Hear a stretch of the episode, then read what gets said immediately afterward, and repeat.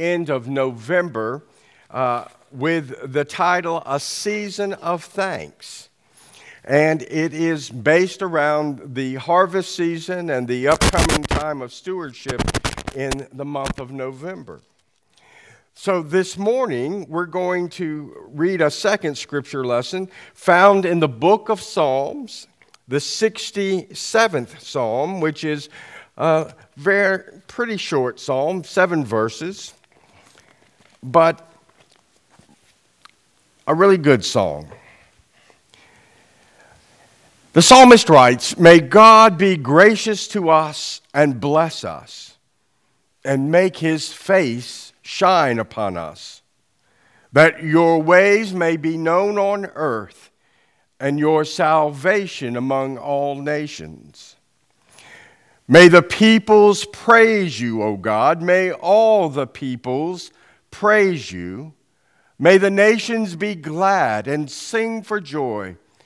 For you rule the peoples justly and guide the nations of the earth. May the peoples praise you, O God. May all the peoples praise you. Then the land will yield its harvest, and God, our God, will bless us. God will bless us, and all the ends of the earth will fear him. May God bless the reading and hearing of His Word again from the 67th chapter of the book of Psalms. So, this morning, uh, the sermon is entitled Worship and Blessing. You know, one of the great things about being Christian is the call to worship God on a regular basis. And in Psalm 67, which is a worship psalm, that is very gracious. This would have been a psalm that would have been sung in the temple, perhaps also in the synagogue. It was a psalm designed to be sung uh, by two groups. One would sing the first verse another would sing the second, and so forth until the verses in six and seven and all would sing together. And it reminds us of the importance, again, of praising God. The anthem this morning by the choir, I Will Sing Praise, is a perfect anthem for a psalm like 67 and like our purposes this morning of hearing the praise of the Lord our God. So the psalmist says here, May God be gracious to us and bless us, and make his face shine upon us. It begins with the blessing that is found first in the book of Numbers and that is often pronounced at the end of a worship service, a marriage service, a funeral service. May the Lord bless you and keep you. May his face shine upon you and be gracious unto you. May he lift up his countenance upon you and give you peace. Such is the first verse here, echoing the blessing of God and having the presence, described here as the very face of God to shine down upon us. In the book of Exodus, it is said that when Moses would go up into the mountain or when he would go after the tabernacle had been built into the presence of the Lord and he came out, it was said that his appearance was altered, that he glowed almost by being in the presence of the Lord. And so the psalmist can write, Make his face shine upon us as a petition, an asking of God to be with us. In that same light, he goes on in verse 2 that, you, that your ways may be known on earth and your salvation among all nations. It is said that this is certainly a prophecy towards the coming of Jesus. Jesus says in the Lord's Prayer, which we will sing at the end of this service, he sings and he says, When you pray, pray like this Our Father which art in heaven, hallowed be thy name. And then, Thy kingdom come, thy will be done on earth as it is in heaven. And the psalmist writes, That your ways may be known on earth that your will will be done on earth as it is in heaven. An act of praise. And your salvation among all nations. Not nation, not just Israel, but all nations. That your salvation and in the coming of our Lord Jesus Christ, in his life, in his ministry, in his death, in his suffering and resurrection, it becomes known.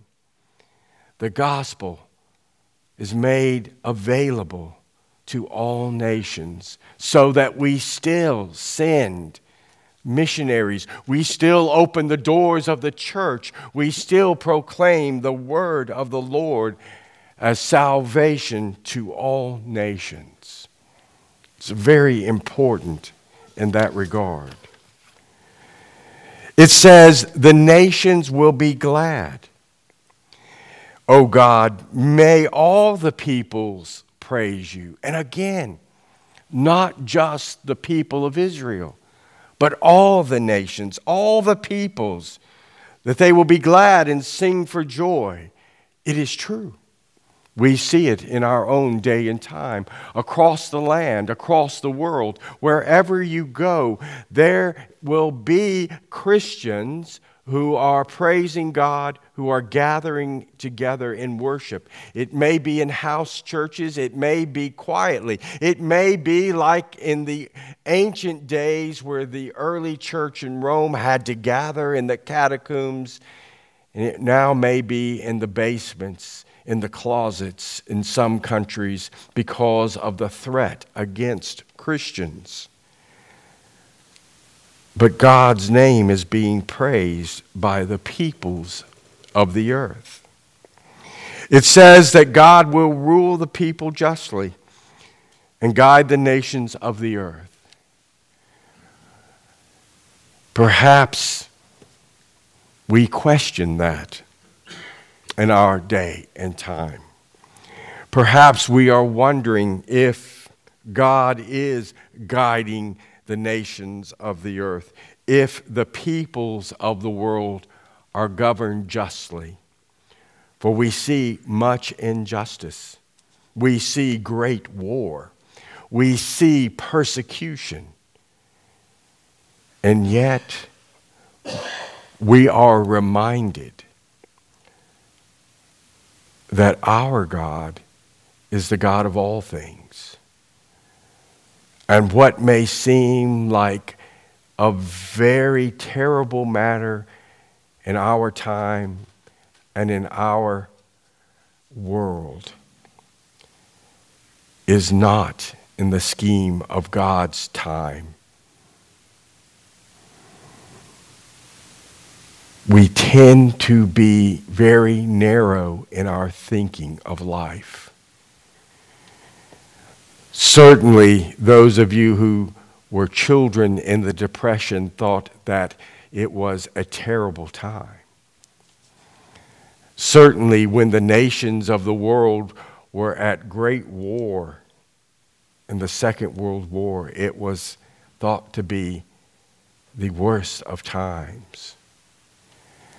And over the course of time, it has been thought that time and time again. And yet, the psalmist says that God rules people justly and he guides the nations of the earth.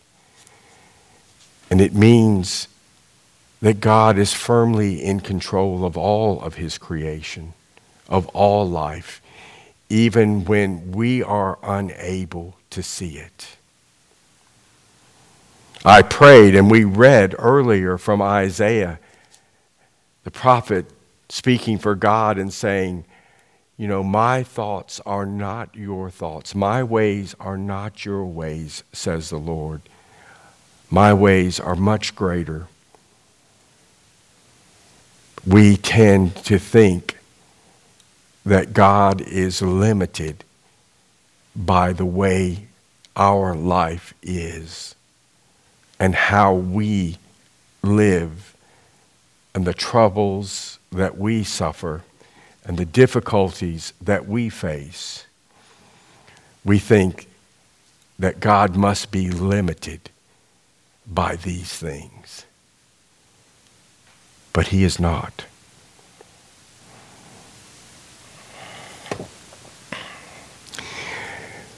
In verse 5, again, the refrain May the peoples praise you, O God. May all the peoples praise you. It is a rejoinder to us, it is a chorus to be sung and repeated time and time again. You know, in contemporary worship, where they'll sing the verse seven or eight times, well, that was learned at first from following the Psalms, because oftentimes the Psalms, not all of them, but many of them, will repeat a verse time and time and time again to emphasize the importance of that particular theme, word, concept, idea that it is trying to confess and convey and convey and to also celebrate. May the peoples praise you, O God. May all the peoples praise you. A desire that one day all the nations of the world would lift up their voices in praise to the Almighty God and all the peoples. It is a hope, not fully realized, but nonetheless a hope that we are called to share in. And then there is something here in verse 6 that I think is very important for us to hear then the land will yield its harvest, and God, our God, will bless us. When the people of the earth, when God's people worship Him, when God's people are circumspect about giving glory and praise to the Lord, about knowing who is in control of life, about understanding the sovereignty of the Lord our God, about the importance of gathering to worship and trusting in God's providential hand. It is said, when the people of the world do this, but when God's people do this, it says, then the land will yield its harvest, and God, our God, will bless us. It is a promise. It is also, as Jesus said in his prayer, give us this day our daily bread. As the prophet Isaiah said, Come, all you, and buy wine and milk and bread without cost.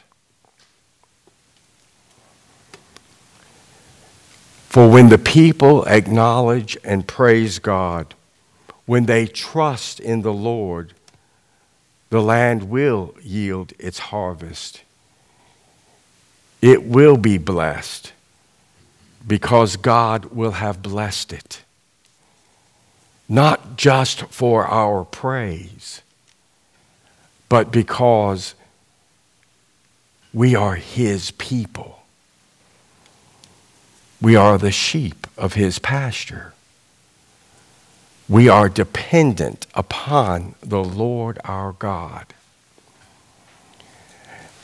And when this happens, this acknowledgement, when we realize that we cannot always stand on our own, we cannot always trust in our own good sense, our own resources, our own ways, when pulling ourselves up by the bootstraps is not enough.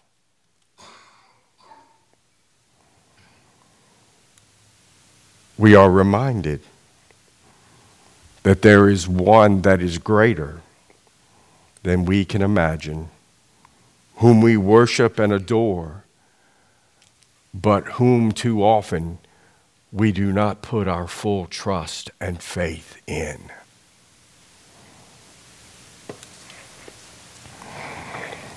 And the land will yield its harvest, and God, our God, will bless us. What a great line that should bring us confidence and assurance and faith.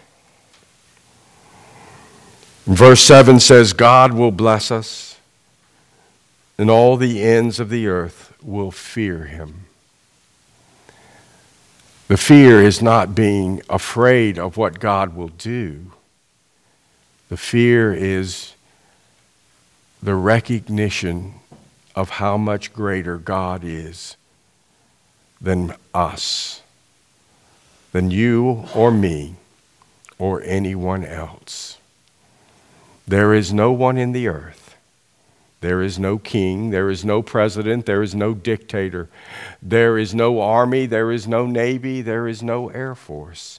There is no economic power. There is no one who has the knowledge, the intelligence that even comes close to understanding the Lord our God. And so all the end, ends of the earth will indeed fear him because he is the Lord and Maker of all things.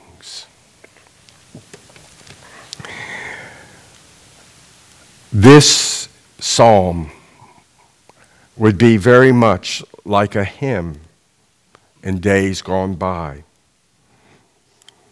like the words that we sing from week to week, offering praise and telling of the glory and the attributes of God. It is important for us to remember God's blessings. It is important for us to remember that God knows our condition, no matter what it is, and that God is able to deal with it, even when we can't.